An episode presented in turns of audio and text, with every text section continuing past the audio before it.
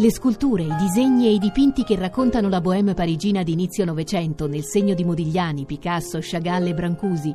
Modigliani e la bohème di Parigi, alla gamma di Torino fino al 19 luglio.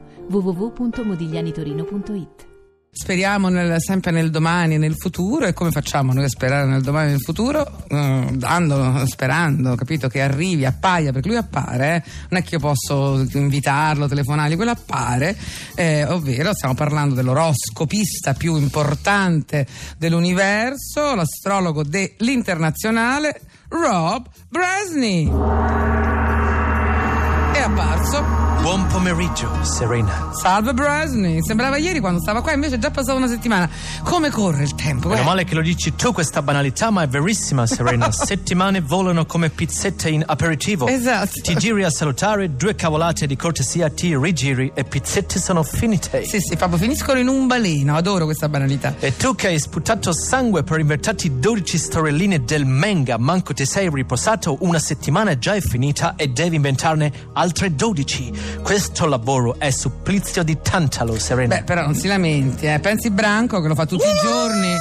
No, non lo devo dire Branco. Non mi nominare Branco, no, please. l'orticaria, vabbè. Soffro solo a sentirlo nominare. Cioè, tutti i giorni lo fa però Branco. Eh, Sì, ma c'è grossa differenza, Serena. Lui fa questo da sempre. Lui ha proprio scelto in sua vita di leggere mappe astrali di zodiaco, Jesus Christ. E allora lei no, scusi, non è astrologo. Serena, scusa, per chi mi hai preso tu? Io scappavo da retata antidroga a un party su spiaggia a Malibu. Ho lasciato documenti e mi sono dovuto inventare nuova vita con un nome bizzarro. Ah, Questa è mia storia. Per un po' ho intagliato bonghi. Ho fatto altre cose, collanine con denti di squalo. Poi un giorno ho conosciuto quelli di Internazionale e mi sono detto, "Ah, vedi questi boccaloni? Mm, non mi faccia raccontare, please. Ma lo sa il direttore? Non mi faccia raccontare, per piacere. Vabbè, non indago oltre. Eh, vabbè, oggi mi sa che non si regola. Comunque, noi invece ci vogliamo fidare di lei come tanti, vogliamo credere a tutto. E fate benissimo. Ancora devo finire mutuo. Fidatevi sempre, lettori Allora, di sì, internazionali esatto, ascoltatori di Radio mia, 2. Che tristezza. Allora, che ci legge? Dunque oggi leggo Cancro.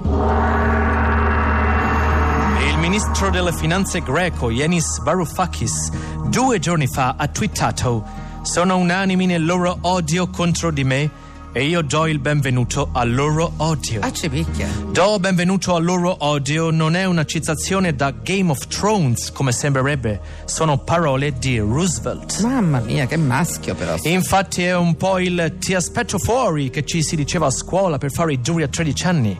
Caro Cancro, nei prossimi giorni ti capiterà di pronunciare frasi a effetto come Varoufakis. Non so perché, ma so che lo farai.